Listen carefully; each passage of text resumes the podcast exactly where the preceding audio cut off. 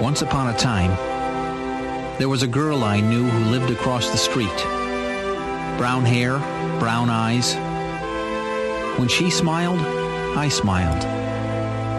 When she cried, I cried.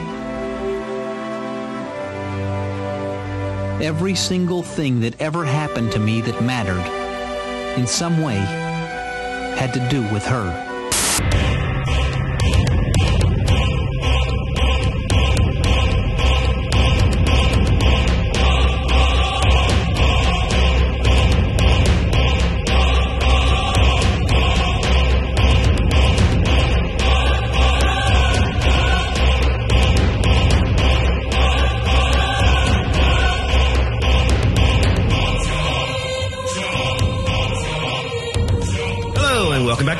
Popcast, the weekly pseudo-academic roundtable of pop culture analysis with drinking and swearing. My name is Christopher Maverick, but you can call me Mav, and I am once again here with my co-host, Wayne Wise. How's it going, Wayne? How are you, Mav? I'm doing good. It's less cold than it was last time. Yeah. It's snowing, so I just jinxed that, but it's theoretically better. And I've been spending a lot of time watching politics that I do not want to talk about today because it has not been happy and fun. You're right. But other than that, I'm doing all right. And last week we talked about one of our earliest ideas for the show. And we said we'd been working on it for years. Yeah. And this week, I thought we'd go the opposite way and talk about something that we just came up with, like in random conversation. Like a week and a half ago. Yeah. Like a week and a half ago. That's right.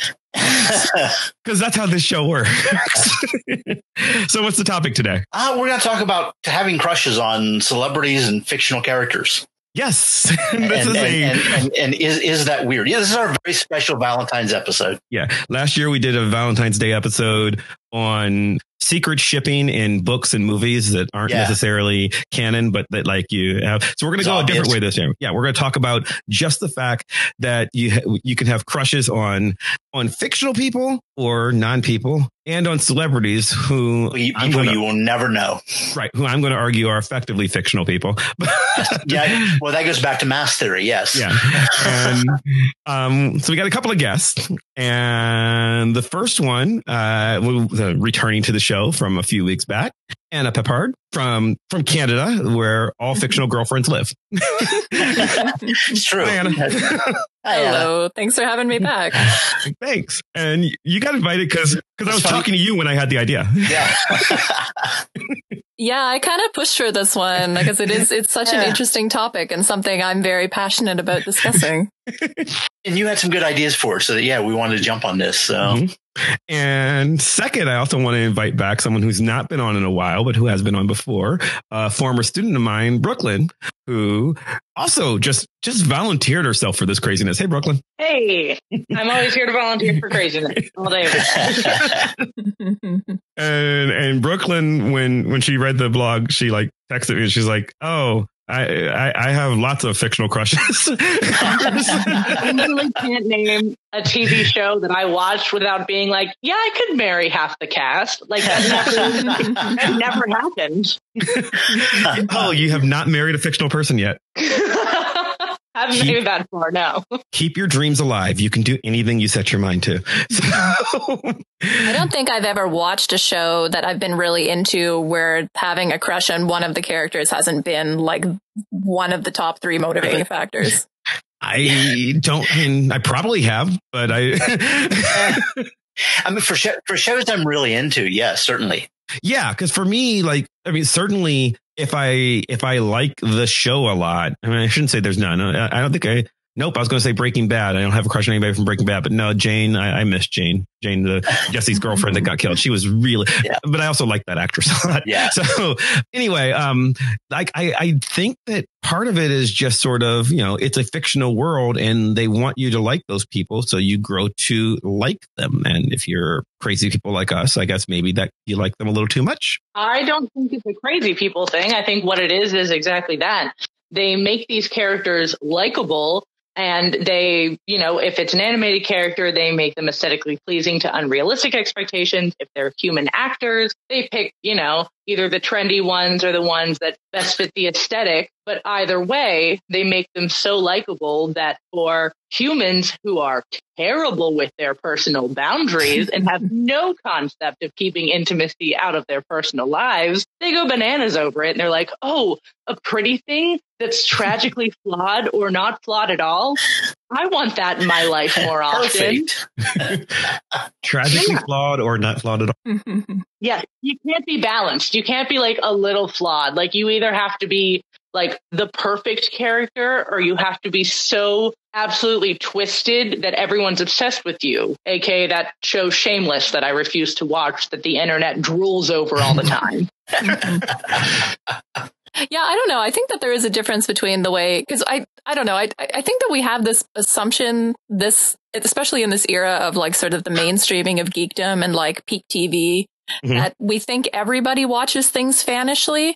But I'm not sure if that's true. Like, I'm not sure if the majority of people crush heavily on characters or whether it's just sort of like, yeah, I like looking at attractive people, but are they really going on like, well, I mean, what I used to do when I was a teenager was, you know, go on newsgroups and like discuss the actor in question, right? And do all of these kind of obsessive things. And I'd be curious to know whether a majority of people do that, because I would suspect not, but I'm not sure about that. I would think that people are split. Either they obsess over fictional characters or they obsess over celebrities. Some people do both. But I don't think there's a person out there that I've ever met who doesn't have some type of romantic or sexual feelings for an unattainable person. And that's part of the draw, is the fact that it's unattainable. Yeah, for sure. There's a safety in that distance.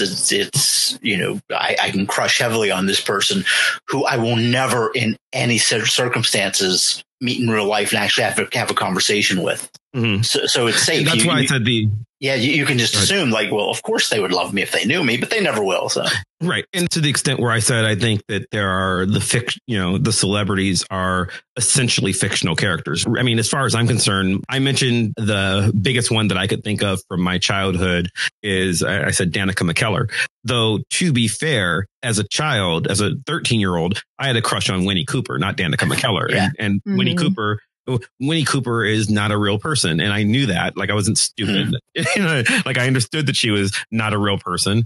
But I found her cute, and B, I found her story on the show super endearing. So that was a lot of the driving force behind the crush. And then growing older, Danica McKellar just turned into an amazing person, so I have a crush on the real her too, except that, like, I don't know. I mean, for all I know, she's horrible in real life, but I prefer my fantasy of Danica McKellar where she's the perfect person. Well, and that's it. If you follow a celebrity through their career, you see them as different characters, but you tend to still like the person playing that part. Right. Well, and part of like the star quality of characters, you know, like in the way that an academic like Richard Dyer talks about stars and his eponymous book Stars, that, you know, they have a star text, right? And when you are a fan of their character, you tend to, like, all of their works tend to become imbued with that star text. So you can kind of create a coherent person who's not the real person, but is still based on like an iconic character of that person is played.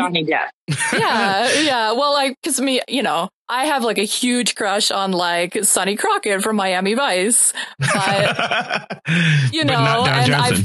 I've watched a ton of Don Johnson things just to like further that crush. But real life Don Johnson, like, I would not even want to be in the same room with him. And yet his star text, I have like spent a lot of work on. Yeah, that's exactly how I am with Skeet Ulrich. Is I like look at the majority of the characters he plays, and I'm like, this guy is great. Like, every age from the mid 1990s all the way up to 2020, like 10 out of 10. And then I see interviews with him, and I'm like, go back to your typecasting, please, and thank you.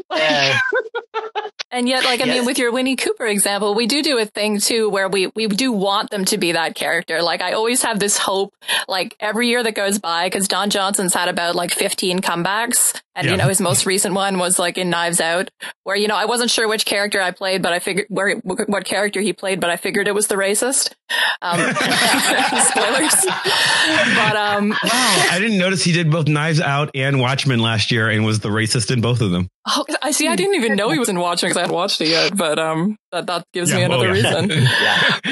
But yeah, I mean, well, that's kind of been what he's been doing in recent years. But every time he has a comeback, I'm like, maybe this time he's going to be more self-conscious about his career and he's going to be like fun and not like self-serious and think that he's like a legitimate actor. But he never gets it. He never, ever, ever gets it.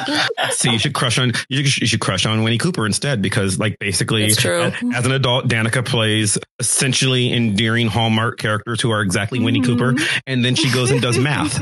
I thought she was a mathematician. I thought that was true. She's a mathematician and Hallmark movie actress. Yeah, that's amazing. That's what she does. She posts cute things about her kids on Twitter. What was that? About celebrity crushes is that there are two very different kinds of celebrity crushes. There's the ignorance is bliss celebrity crush, where you're just kind of obsessed with their character or like their pictures on Instagram, and you know nothing about their personal life. Or there's the, you know what they do outside of their acting career, you know everything that they're in.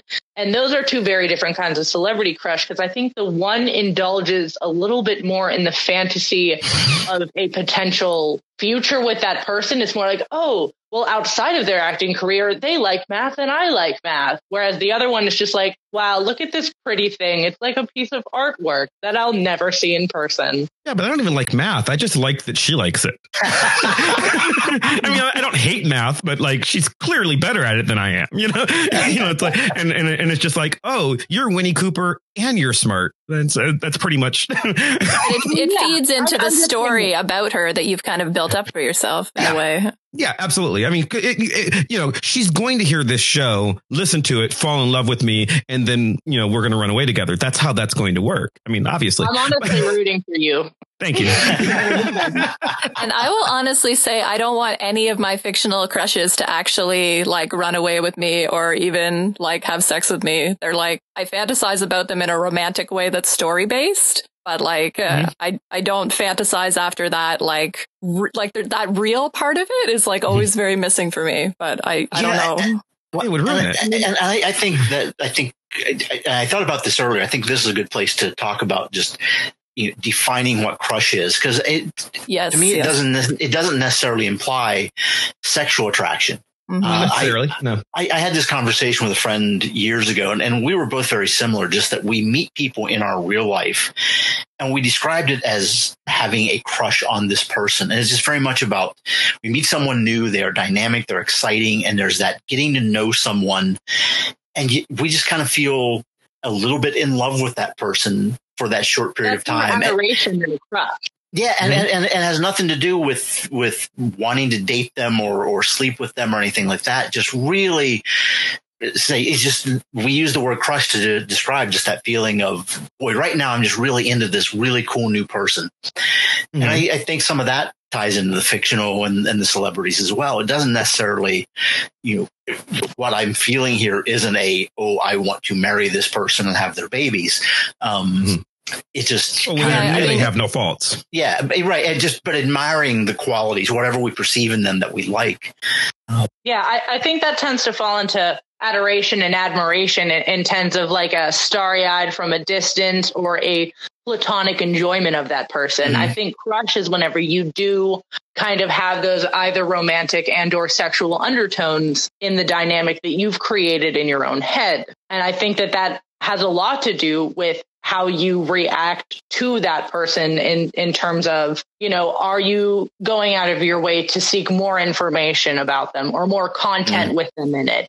Are you going out of your way to bring them up in conversations that paint them as a fantasy, or are you having genuine conversation about more the structure of that person or of that character? Like, I think that's kind of where those very, very blurry and crooked lines lay. I do both of those things with David Bowie. I will talk very analytically about Bowie's lyrics and the characters he created, whatever, but he's dreamy. Well, I mean, I usually have written academically about most of like the things that I like have crushes related to, but I do avoid most of the time talking about specific characters. Like, I've never written academically about Daredevil, who's like my all-time crush superhero, because I absolutely can't write about him objectively. Mm-hmm. But, you know, I've done a bunch of stuff on Lois and Clark lately and talking about Dean Cain, who was one of my ultimate teenage crushes, although Terry Hatcher is also a crush of mine, so I'm kind of warring between the two of them. But Dean Cain, another disappointing in real life crush of mine. Yeah, I tended to fall away from celebrity crushes. And for me, I have a very strange dynamic with celebrities in general. My father and my mother are both in the entertainment business. Now, they're not in LA. They're not working on, you know, crazy huge projects as the main characters, but they were literally like background extras in movies that were on the TV in my home, or they worked on sets with, you know, with actors that I loved growing up. They'd be like, oh yeah, like I met this person, or I worked with this person, or I taught this person a skill, or, oh, my buddy went to lunch with him 2 weeks ago. So for me, there was too much reality to really develop celebrity crushes. They were too humanized for me to put in crush, because then I felt like I was doing myself or doing them a disservice by creating some expectation for them. So for me, I was constantly like flaunting over characters, whether they be characters played by real actors or the entire Teen Titans for my age 5 through age 15, you know? Well, I mean, it's funny the way like our language is getting so tangled already, because I mean, I'm saying Dean Cain, but I really specifically have a crush on like his portrayal of Superman Clark Kent in Lois and Clark, yeah. But then I just say Dean Cain instead, even though I don't have a crush on him in anything else he's been in. It's really just that one role. Mm-hmm. So it's so confusing. But yeah, that's really interesting about, yeah, like I have a little bit of what you're talking about, I think, with athletes, because I was an athlete. And then I have a little bit of a like weirdness about that, though.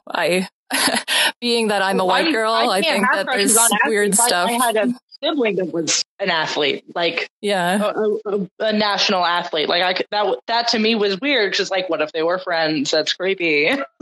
Yeah, exactly. Well, I mean, yeah, I definitely have that with the whole. I could never, ever, ever have a crush on a professor because my father is a professor. So that gets us into creepy territory. But I mean, it's basically what you're talking about, right? Like having too much of a personal thing. Well, I'm wondering then, like how, so we use the word crush here. That's how we titled this episode.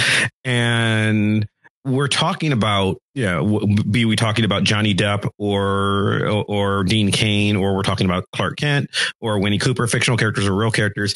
But is it the same thing as a crush on the cute girl or boy who lives across the street, or a crush on, you know, I'm not someone that you meet with the explicit, like sometimes you meet people on a dating app or something. You meet somebody on Tinder, you meet somebody or in a singles bar, and that's definitely I'm taking an active interest in you because this is a dating kind of scenario. Or there's also the thing where, oh wow, the barista is really cute, you know, like that. Yeah. I think of that as a crush, whether I'm intending to follow through on it or not. If you don't know them, you don't know them at all, you can fictionalize them.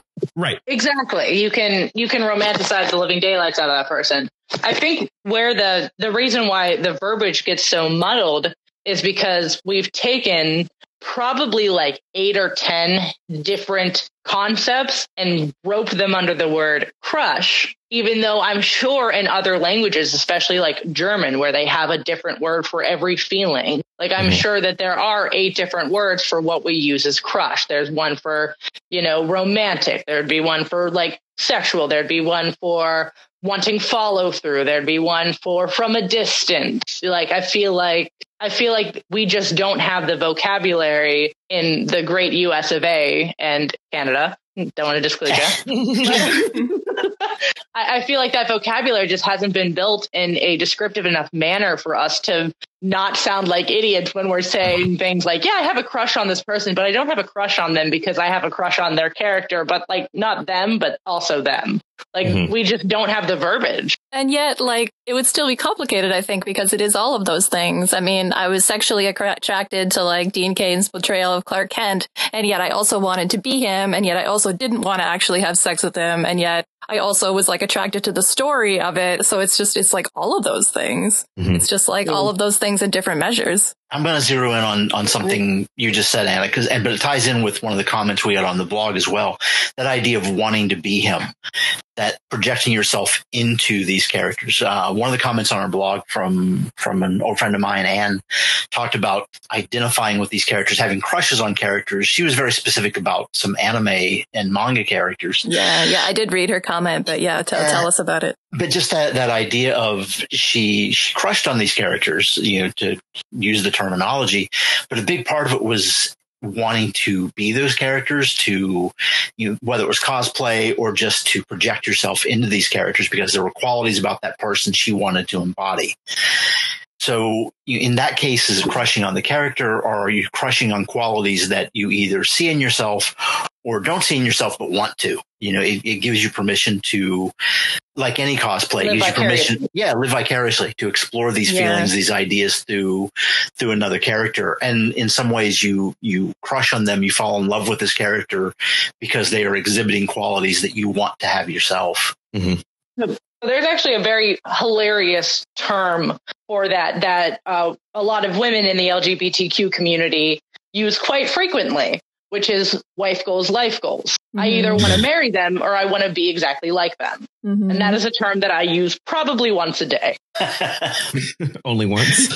Honestly, because I'll look at characters or celebrities or real people and I'll blatantly be like, they are wife goals, life goals. I either want to be with that person all the time, or I want to transform myself into their aesthetic or into their confidence or into their storyline. So that is absolutely like a concept that I feel like a lot of women in the LGBTQ community can relate to, because there's this constant struggle of like, am I attracted to this person? Or am I envious? Do I want to live vicariously through them? Do I want to try to be more like them in reality? Or do I just kind of not have my brain figured out for how I'm feeling? For listeners who haven't heard Brooklyn on the show before, she is specifically speaking about Harley Quinn right now, just so you know. So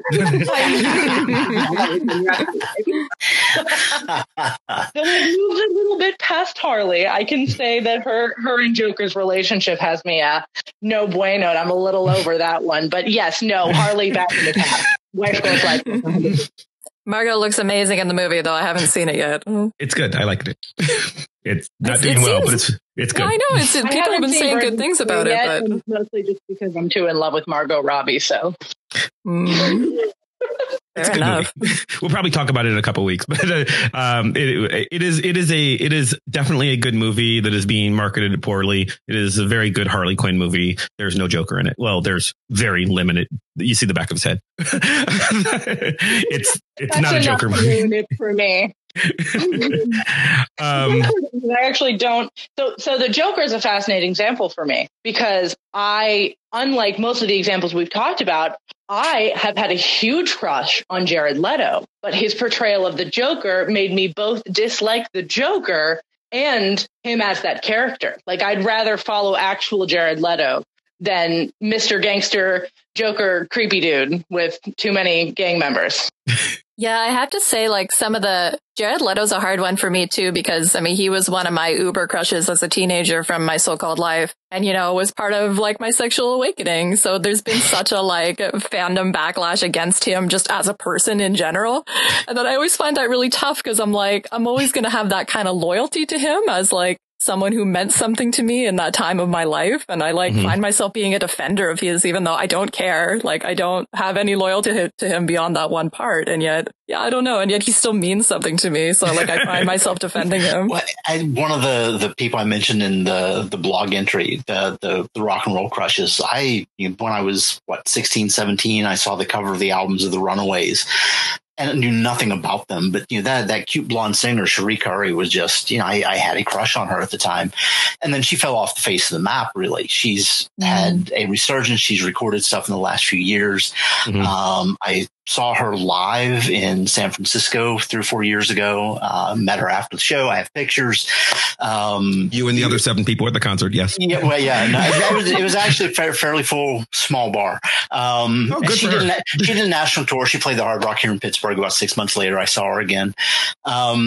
And I read her autobiography, and she had a horrible life of abuse and substance abuse and this sort of thing. And so I'm empathetic toward her. And I like, there was that meeting her was really neat because here's someone I had this crush on back in the day and whatever. And, you know, I follow her on Facebook and stuff, and boy, are we different politically. Always disappointing. Yeah. In ways that would be really incompatible. But you know, like I'm still glad I met her. I still, you know, I still have those remnants of that teenage crush on this person who, you know, a tremendous distance and always was. That's what gets back to that narcissism of crushes, right? Like, I mean, the way you feel about her, the way I feel about Jared Leto is more about me than it is about them. So like when we're nostalgic for that feeling, for that crush, for that person, it's really about being nostalgic for a past version of ourselves. Yes, very much so. I have the same thing with a lot of fictional characters, especially in books. I found this more in books than I did in anything else, like even past comics, is I would infuse the characters that I was liking, and I would match them with whoever I was genuinely interested in my real life. I would try to piece them together like some weird abstract puzzle and be like, see, they're the same person. Edward from Twilight is the kid in my 6th grade class. Can't you tell? Like, it was just really strange. Well, as an example of that real life stuff, back early 80s, I was visiting friends in Florida. I met a girl there, a Japanese foreign exchange student, who I had a tremendous crush on. And just into the story, nothing ever happened because we were thousands of miles apart, and she moved back to Japan and whatever. We corresponded for a number of years, but I was meeting her and interacting with her right at the same time that Wolverine was meeting Mariko in the X-Men books. Yeah, like the last issue of the Wolverine miniseries came out. The week was the last time I ever saw her. So there was just this tremendous overlap in my brain of, oh, this character I'm reading and really enjoying in comics and his love for this beautiful Japanese woman. And I just met a beautiful Japanese woman, you know? And I know that played a part in my perception of that entire real life experience. Like I was connecting it to this thing I was reading in comics that I was enjoying. And even at the time, the weird synchronicity of that just felt kind of magical. So there's a story I know Wayne's read the book because I lent it to him, and I know Brooklyn's read part of the books because I assigned it to her when she was a student, but or she was supposed to have read part of the book. But this is there's an essay in a collection called "Last Night a Superhero Saved My Life" that talks about that exact scenario. The guy was talking about relating his high school girlfriend to Elektra from Daredevil for the exact same reason in an essay in that. I think that definitely happens. Well, there's a great short story by Jonathan Lethem, I think, in one of his short story collections, a story about Vision and the Scarlet Witch. And it's like this couple who's like so in love that like comes over to his house for parties that dress up as Vision and the Scarlet Witch, and he hates them so much, but they're so desperately in love. I think the story is just called The Vision, but I'll have to look it up. I don't know. I think that this all ties together with the thing I was saying before, where there's a difference between the crushes we have on real people versus fictional people. And in a lot of ways, the fictional people are better because, you know, they completely lack agency. They don't care about consent. They can't say no. Winnie Cooper. I mean, Danica McKellar, if I met her in real life, might hate me. Winnie Cooper, I literally can't meet in real life. She is a character that existed on television, and that was 20 something years ago. Like, she mostly exists in my head as this perfect, 13 to 18 year old girl when I was 13 to 18 years old. So like that's where the crush exists for her. In the same way, I think I mentioned in the blog that I'm in love with Audrey Hepburn. Audrey Hepburn's been dead for a very long time. Close to 30 years. Well, and it's mostly funny you mentioned her. I'm mostly in love with like Holly Golightly, right? Yeah. Sabrina and several other Audrey characters. Just Side note, you know that I am a distant relative of George Peppard. Oh, that's awesome. I just saw Roman Holiday at Row House Theater around the corner on Monday on big screen. Well, and it's funny, you mentioned Audrey Hepburn. I don't think we've talked about this, Mav. She's one of the characters in the next issue of Chutzpah we're doing, the comic that I'm involved in that deals with Holocaust stuff. Mm-hmm. There's a really good biography of her that came out last spring by a Pittsburgh native, and I'm blanking on his name right now. I used it as research. She lived in Arnhem in the Netherlands during the war. Her parents were Nazi sympathizers at the beginning of the whole thing.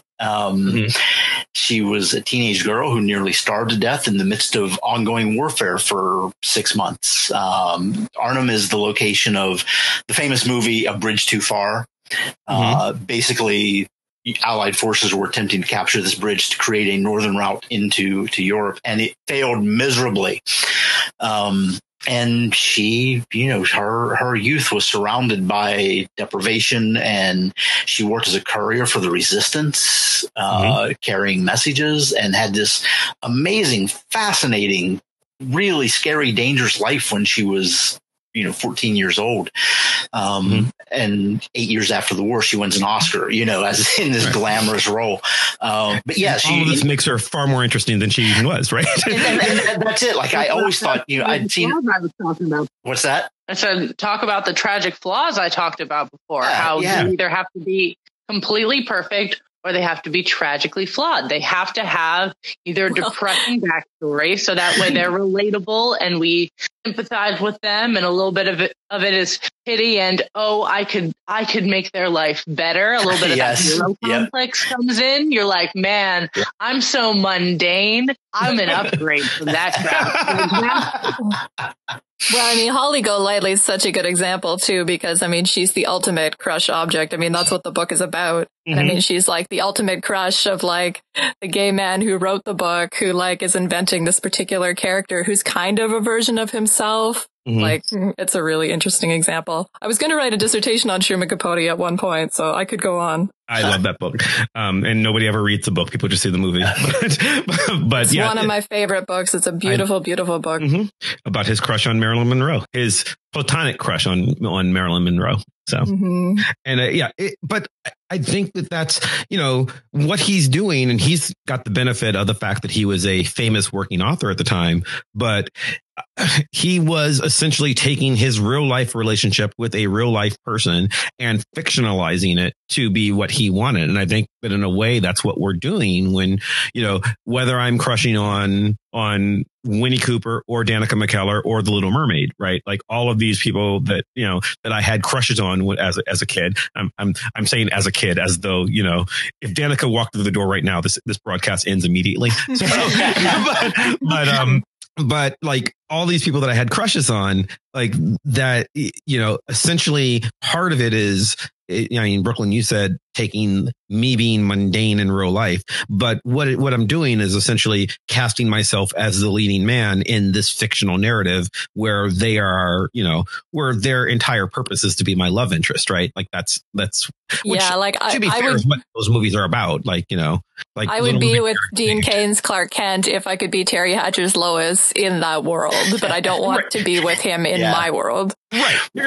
Well, I had this amazing ability, which I'm sure everyone did, as like whenever you watch like your celebrity crush or character crush in a movie and you see their co-star, their romantic match, you start to get this little like, I wouldn't have made the mistakes they made. I would have never let them get away from me for the whole 15-minute drama section. Like it's that whole. It's a lot of pride, and it's a lot of it's a way to boost your own ego. Unless you are a very, very sad person who watches rom-com movies and walks away and goes, "Oh, I hate those movies. Everyone's so stupid." What you're doing is that's just blatant envy, and you're going, "I could never do that."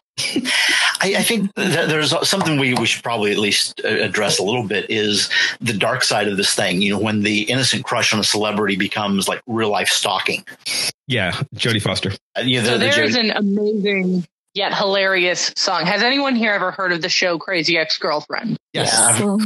It's great. 10 out of 10. In season 1, the main character, who later actually gets like a diagnosis and she goes through a lot of personal reform. But at the beginning of the show, you just look at her as like this quirky, weird character who has no concept of boundaries. She's got a crazy crush on this guy who has a girlfriend, and she ends up getting a quote unquote girl crush on the girl on her actual crush's girlfriend. And the song is so funny because it starts off as like life goals. I want to be like you. And then it turns into like, maybe I actually have like a real crush on you. And then by the end of the song, she's talking about doing really creepy things like keeping her hair and stuff like that. She's like, maybe I'm out of control. It's the exact progression of like harmless to a dangerous infatuation slash obsession with something. It's hilarious, and that becomes a very real thing for a lot of celebrities. I mean, there have been story after story of people hiding in the rose bushes outside of Madonna's house or whatever. Where people take that what we're talking about, this very innocent.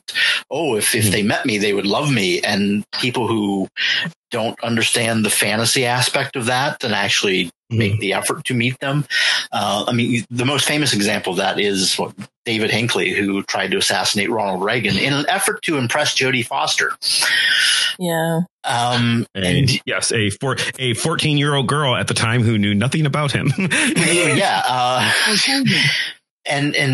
So we had someone attempt to assassinate the president, and James Brady was wounded in that and crippled for life. I mean, there were very real consequences. That wasn't him stalking the president, but he was doing it to impress Jodie Foster's character from Taxi Driver, essentially. Yes. He said it was a love of Jodie Foster, but if memory serves, it's very specifically that character. Yeah. She was barely famous. It was a love of Jodie Foster as the character. Yeah, he called her Jodie, but essentially everything he loved about her was what he knew from this one film. I mean, she started really young. Yeah, she had Freaky Friday, but she wasn't Jodie Foster today. She was Jodie Foster, child actress at the time. Yeah, right. She'd been in probably a dozen things at that point, but yeah, she wasn't hugely famous. But we do say, I've read stories where that happens with movie stars, obviously, musicians, that type of thing. So there is that. Now they have people showing up at their houses expecting some kind of reward for stalking them. And like YouTubers don't even really get the gold star of celebrity, but they're still facing that problem of enough people have seen their face or seen their content and created a delusional fantasy of how a life with those two people coexisting could be. And they break down personal boundaries and at points they're breaking down physical boundaries. It's insane. I'm going to make reference to something I think I said in last week's episode about Mask, which is with celebrities there is we relate to their character, the person on screen with music, the person on stage, the persona that they are projecting. And you listen to that album and it's just like they are singing to me. There is this what I refer to as an illusion of intimacy because they are public figures. We can read about them. We see pictures of them. We feel like we know them. And somehow that gets translated into, so they must know me. Or and people have a tough time with that boundary. Mav, I'm going to do the shameless self-promotion. I explored this. One of my novels, This Creature Fair, the basic premise of it. And first of all, there's the very personal, the main character is crushing on this obscure musician that he's seen from afar. He asks the opportunity to actually meet her. It does go to that next step. So this is very overtly playing out fantasies that I've had. It's that, what if I got to meet one of these musicians that I really crush on? And the musician in the book is a mix of any number of different musicians that I've been fond of over the years. Since I write in a genre of horror and urban fantasy, it very quickly takes that dark turn of the basic premise of the story was, well, what if that celebrity starts stalking you? And then the dark, interesting twist. I like it. And then the dark turn is, what if they're not exactly human? So that's the premise of the book. So that's shameless self-promotion. Good plug. But you know, the year I spent writing that, I really spent a lot of time thinking about that whole concept of obsession with a celebrity or the image of a celebrity, and what happens if you do actually meet these people. And I've met over the years writing music reviews and that sort of thing. I've met a number of people that I have admired from afar or had crushes on or whatever. And, you know, for the most part, they're people. And it's, it doesn't destroy the illusion or anything, but suddenly when they're just people, it does take away some of that magic. You know, you're no longer in love with this image you have in your head. It's like, oh, there's a person. I will note for the person Brandy, a friend of mine who commented on the blog that I'd forgotten Prince when I was talking about crushes. I have met Prince in real life. He was not a real person. Prince was a magical being. Well, he's one of the exceptions to the rule.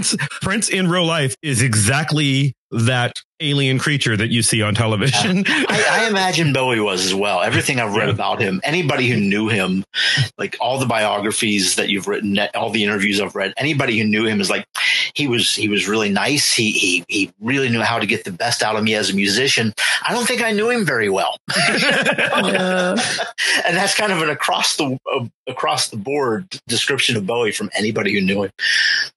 Well, I mean, one of the things that I think about a lot in terms of one of the potential dark side of crushes, and it's sort of related to what you're talking about, Wayne, except a little bit different, because even when it's just a fictional character, I consider my crushes useful in the sense that they often help me understand something about myself, like particularly when it's like teenage crushes and you're reading fan fiction or doing whatever, and that can help you understand kind of your gender identity and your sexuality and some really, which is can be particularly important for women, young women who have those things repressed by our society. But at the same time, I do encounter this thing where at what point is the obsession useful and at what point is it crossing over into something less useful? At one point, are you kind of spinning your tires and it just becomes about the obsession itself and it's not really doing something for productive for you anymore? And that's something I've often struggled with when I'm sort of at the end of a fandom.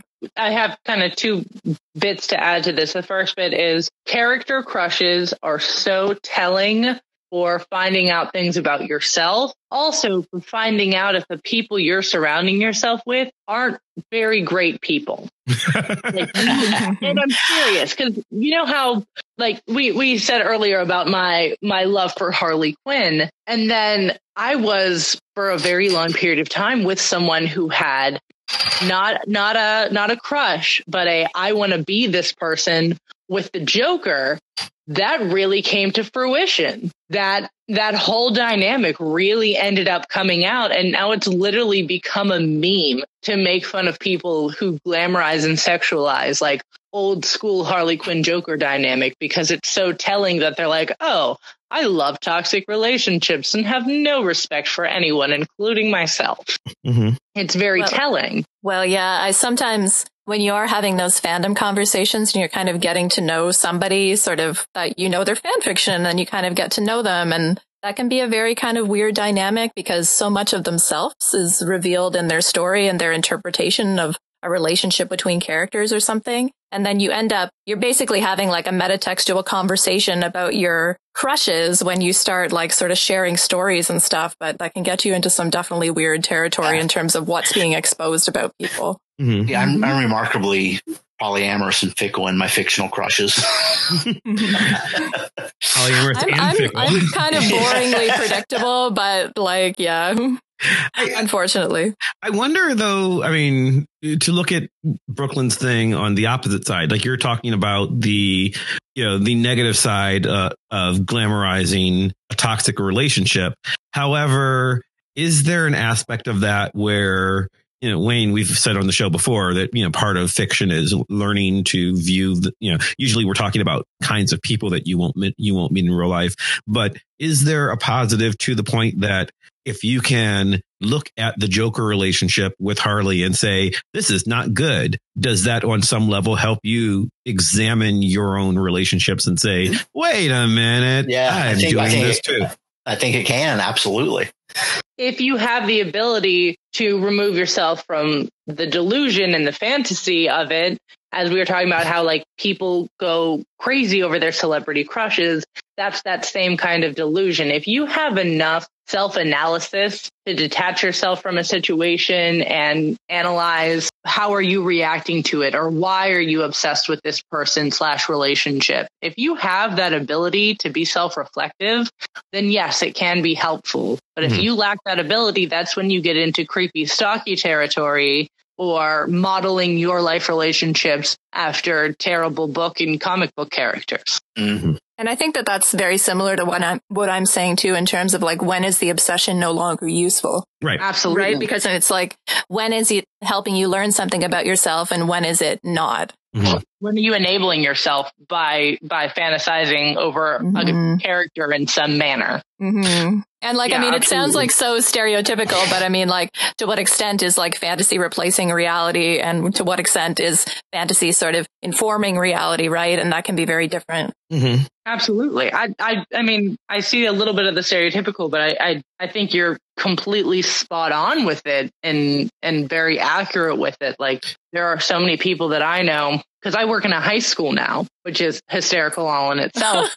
There's so many high schoolers who, to them, things like stalking and obsession and creating yourself into either a character or the presentation of a person you see online, like, those are all things that are generally positive to them. I had a student look at me one time and say, "Hey, like, tell me about yourself." And I was like, "No, I'm good. I'm at my job. You wouldn't want people to ask you personal questions at your job." She's like, "Yes, I would. That means they like me." I was like, "What? Hello?" And well, I mean, it's probably not a simple answer, right? Because I'm just thinking this through. And one of the other comments that we talked about on the blog, Anna, you pointed out we've mentioned it briefly here, being, you know, having a crush on Bowie is all, you know, there's the Bowie girl and being the Bowie girl, where you where you want to both be that person and crush on them. And like you mentioned, like, ever so briefly here, that like part of that's about discovering your sexuality, but also I think if you look at the part where you're looking at the Joker Harley relationship as part of it, sort of discovering things about your own relationship, I'm thinking about I have run into people who are, the polite way to say this would be homophobic, but people who are, you don't have to be polite about that. Vehemently anti-gay people where I'm normally like, you know, fuck you, like, you're a horrible person. And then, like, I've seen people, you know, go on and on and on about fag this, fag that, anti this, anti that, and, you know, and you use the bathroom that you were assigned at birth, blah, blah, blah, blah, blah. And then be like, "But I really like Bowie," you know,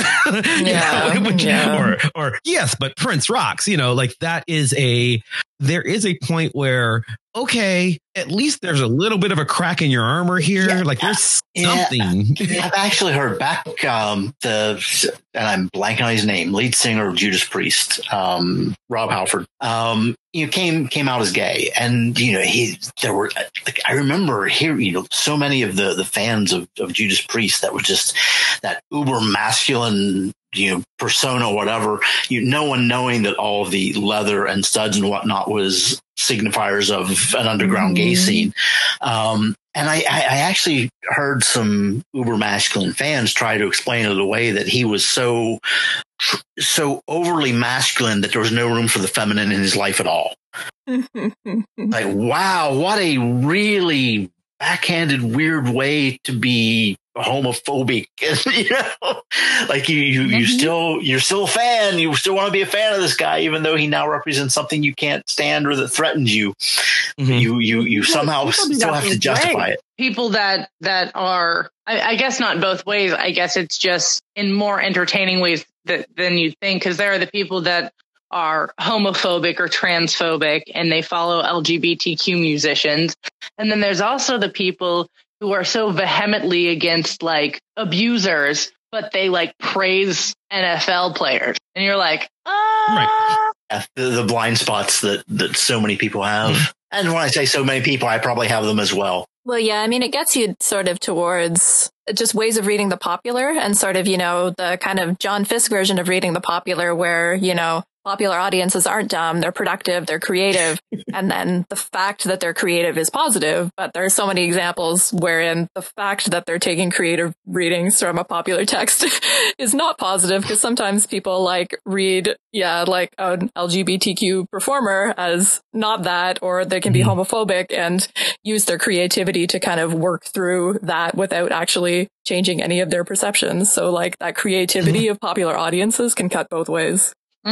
You could also go, there's a whole school of, you know, cultural studies where we can look at the ways in which, I'm going to say the incel community right now demonizes anything that would be even remotely feminist because, oh my God, this is, and then, you know, privileges the hyper masculine to such an extent that that there's almost no way to read it except for latent homosexual urges. Like there's, going back, I wrote a whole blog a while ago about people essentially demonizing Captain Marvel, Brie Larson, and saying, oh, she can't act. And it's like, she won an Oscar like literally 6 months ago. You know, you might not like the movie. You might not like her politics. You can't say she can't act. She's literally the best actress in the world right now, but okay. And then I followed a thread, never read the comments online. I do it so you don't have to. But I followed a thread where people were sitting there and arguing about how the problem with Brie Larson is that she, you know, she can't be Captain Marvel because she has no ass. And in order to prove it, the person posted a picture of Brie Larson in her superhero costume next to Tom Holland in his superhero costume and talked about how much better Tom Holland's butt was than Brie Larson's. And I'm like, I'm okay if you really feel that, but what are you arguing here exactly? I think they're just arguing that Tom Holland's got a great butt. I don't know. I agree. Tom Holland has a great ass. However, I'm comfortable saying that. I don't think that's what you really mean to be saying, but it is. I mean, there's no other way to read it. You're essentially saying, I think he's hotter. You could do definitely a whole podcast on people's expectations on what physically embodied superhero characters should look like, and the particular impossibility of that. I did a conference paper about the casting of Gal Gadot before the Wonder Woman movie came out, and I have so many thoughts. Even within feminist communities, there was just so much debate about what body they wanted her to have. And it's just nobody could decide. And even you would have things like people would be talking about Linda Carter, Wonder Woman, and people couldn't even decide on the verbs to describe her body. Some people saw her as pinup. Some people saw her as strong. Like people couldn't even agree on whether you could describe her as having muscles. Like, it's so political, right? Yeah, there's also some weird haze of memory there because Linda Carter, when she got cast as Wonder Woman, was skinnier than Gal Gadot was when she got cast as Wonder Woman. And if you don't believe me, go look at pictures of them out of costume. Like they had very similar backgrounds, except that Gal Gadot put up a picture of I showed them in your class. Yeah, and people were like, wait a minute, that's you don't necessarily remember it, but you know. Also, Gal Gadot was like special forces military. Like she can kick your ass. Yeah, okay, that was the thing. I vote 100% that you do an entire episode on superheroes from comic book translated into normal on-screen media and then recasting them 752 times, because I'm sure there's a lot of people with opinions, and I think that'd be an awesome episode. Well, I certainly, the comic book character crush thing is like a whole thing too. I mean, I'm sure you guys have thoughts on that. Like Ilyana Rasputin, mine. Well, that's a good choice. I mean, I've said, you know, I've got a few like Silver Surfer, Daredevil, inexplicably Hal Jordan, which I can't defend in any way, and yet it's there. But I have a thing for like, you know, like Mimbo guys. I don't know, like dumb jock guys. I don't know. Nonetheless heroic. I did with Rogue when she first appeared, and then when she became a big haired, big bosomed whatever, I kind of lost interest. But don't you find that with comic book character crutches, there's a particular kind of character to it, in the sense that especially with something that's like serialized over such a long period of time, like a superhero comic, like I feel like I know Daredevil on like a deeper level than I know like any of my other fictional crushes. I have a sense of ownership over him that is intense. I have, longer term relations with comic book characters than I do real people in my life. They've been more consistent. And there's that sense of I know Clint Barton better than I do some friends I hang out with.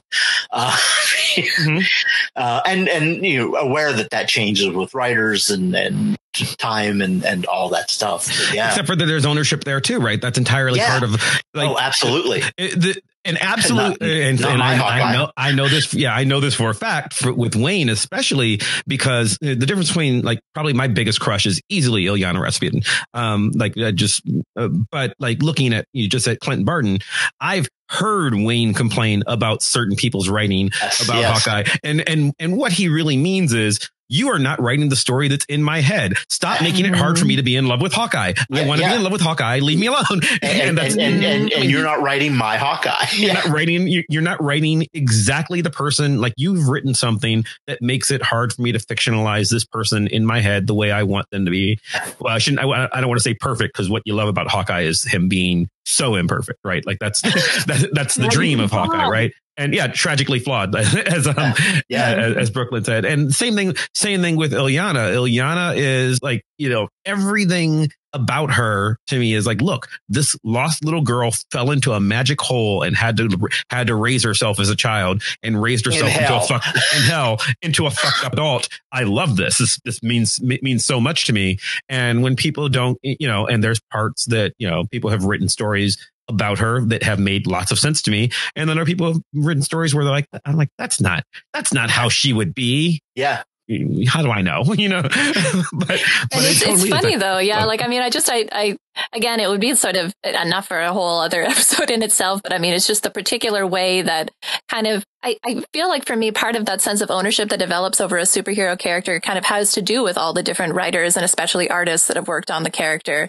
Because I do a thing where if somebody's drawing Daredevil and I don't think that they're drawing him the way I want him to be drawn, it's like I almost squint and change it. You have such a, because comic books, they're talked about as a uniquely participatory medium and that kind of stuff that, engenders very strong kind of, reader engagement. Absolutely.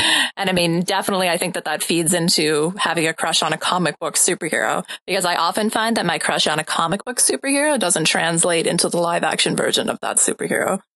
If the casting's wrong, in general for me. Oh, really? Mm-hmm. Yeah, although you got to say Anya Taylor-Joy playing Ilyana is perfect. That's perfect choice. Yeah, it's literally perfect casting. She looks exactly like she should. I mean, again, we've not seen this movie yet. Could be terrible. It's gonna be the next movie of the year. I have it on our game. Yeah, in our box office game. I've had it for 2 years now. I'm pulling for it, but I don't have high hopes. Oh no! We're doing an episode devoted to it, no matter what, when it comes out. But but I mean that's an interesting, So the reason I brought up Ilyana and said the dibs was because I know Wayne also likes the character and. But is there really a fight? No, because he likes the Ilyana in his head and I like the Ilyana in my head. Right. It's not, again, she has no agency. She's a fictional character. So the only thing that matters is the way in which I idealize her, It matters though, because, when you think about things like adaptations and stuff, and I really am not a fan of the Netflix Daredevil show. And so I find myself kind of fighting with people who do like it because it's not my version of Daredevil, because the one that I have this intense crush on is not being done the way I want. So that's why you get all those, what is authentic and what is not, and what is a good adaptation and what is not. Yeah, and that's the adaptation thing we mentioned. If you go back to our Harry Potter episode, we talked very briefly about the people who were upset when suddenly in the play version Hermione was black, and then there were other people who were upset because they read the book before the movies came out, and it's like, I thought Hermione was black, what are you talking about? And there really is a so much of what we do with non-live action fiction is interpretive of our own, putting so much of our own imagination into it. I'm sure there's a Ben Hameen argument in there somewhere. I think we've resolved nothing. We've resolved nothing. We never do. I could keep talking about this for 8 hours. Yeah. That's the thing. That's always the case. I don't know that there's a way to resolve it. I think it's a weird thing that I don't know what even the actual problem is. Enjoy your crushes. Don't stalk people. Yeah. Well, here's what, and just on my, because the one thing we didn't get to that I brought up was that I find fascinating about the celebrity crushes, which doesn't usually cross over into the fictional crosses with the, but you know, you never know, the hall pass phenomenon where people are like, oh, here's my list of 5 celebrities I'm allowed to sleep with. And it's like, it's almost a mainstream thing where people are like, oh yeah, totally. You can cheat on our marriage. Yeah, I saw that referenced on the last 10 minutes of Will and Grace last week, which I wasn't watching, just happened to come on while I was looking for something else. It was on an episode of Friends. It was on Legends of Tomorrow. It's a common thing. And I know people who do it in real life. Your celebrity hall pass is more than like one person long. Just have a nice conversation about polyamory. Well, yeah, and that's the thing. And I think this is the reason I wanted to bring it up was because I think that is the sort of examining something about yourself that Anna was saying, right? Like if you have a crush on a same-sex person, but you otherwise consider yourself straight, and by crush I mean like whether you're like even for the thing with me, like where I say. You know, oh, I'm not in love with Prince. I just want to be him. No, you have issues that you need to work through, young Chris. Young Mav has to work through certain issues and is learning things about himself. Okay, so that's fine, right? But if you are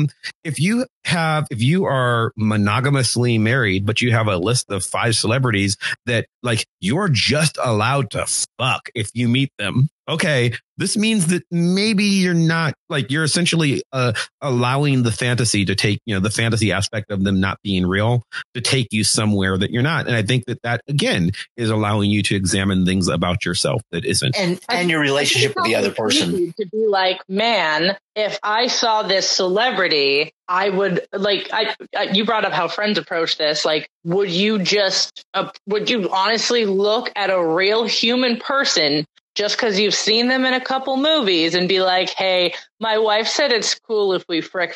Can we do that now? Would you honestly do that? Like, what is the point? I think for most people, it's a fantasy within the relationship they're in. The only time that ever came up for me is when we were watching a movie, the group of like 10 people, and we're hanging out watching some movie at my house at some point. And it was a movie where they did the whole thing where I've got a list and my list is these 5 people. And after it was over, someone started the question of, you know, well, who would be on your list? And I was like, I don't want to play this game. And it's like, oh, it's fun. So we're like, I pick Johnny Depp. I pick, you know, Britney Spears. So I literally picked the 5 women in the room. I was like, if I'm going to play this game, why play it this way? You're doing it wrong. That's like the so hall passes. People love to do that with their sexuality all the time. Where like guy friends do it all the time. They'll be like, man, if I was into men, I'd totally hook up with my buddy Chad. And you're like, why don't you hook up with Chad then? Like, what are you nothing's stopping you.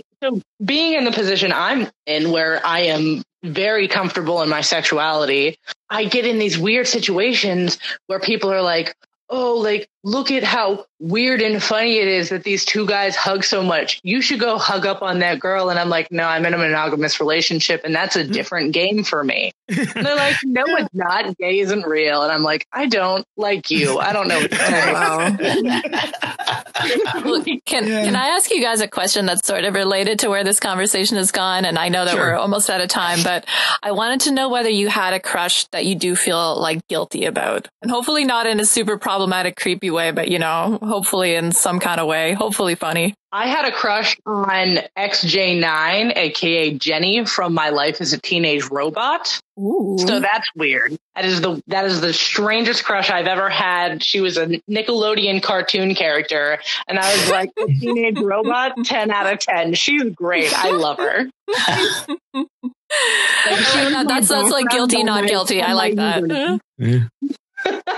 I'm not guilty about any of mine. I mean, like, they're weird ones. Like I said, I mean, Little Mermaid. I said on the blog, I would totally fuck Babs Bunny or Lola. I said no, Lola Bunny. Actually, Babs Bunny too from Tiny Toon Adventures. Now making it really interesting thing, but like absolutely without a doubt, I'm not Bugs Bunny, but only when he's cross dressing.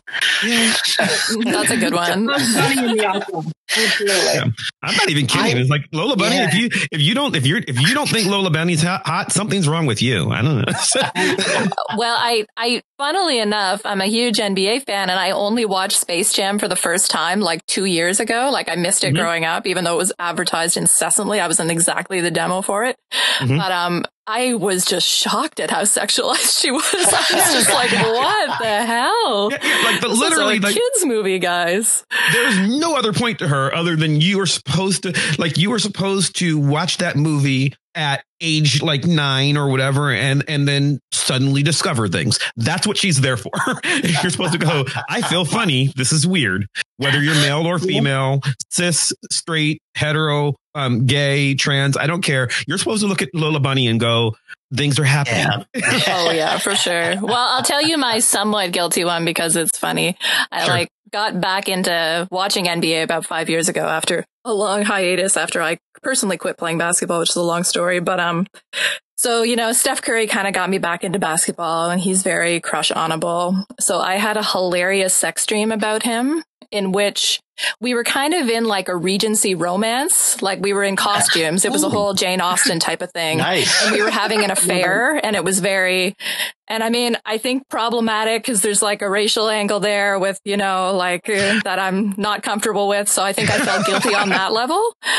But also part of the dream was that I was having this affair with him. And then within the dream, I was like, oh my God, I'm such a bad person. He's got such a nice family. And that's like when I woke up. I wouldn't quite let myself have a sex dream about Steph Curry. I tried. And yet my combination of like monogamy guilt and white guilt couldn't quite get me there. Because he has a nice family, though. I love that. That was the issue that really broke the camel's back. He's super hot, but I'm not a homewrecker. That's horrible.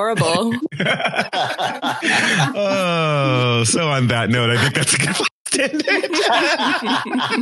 Yeah. 1 out of 10 ending. Brooklyn and Anna, thank you both for joining us for this. This has been great. A lot of fun. Super fun, guys. Again, I could go on for 8 hours. Yeah, well, I'm sure there'll be more opportunities. Let's see if anybody comments on anything.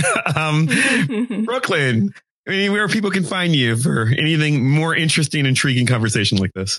I am on Instagram as Pittsburgh Shenanigans. If you don't know how to spell it, look it up.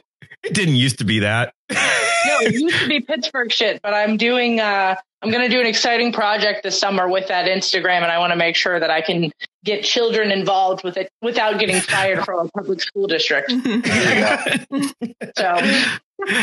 That will be linked in the show notes. And Anna, you can find my writing about various things just by Googling me. I'm pretty Googleable.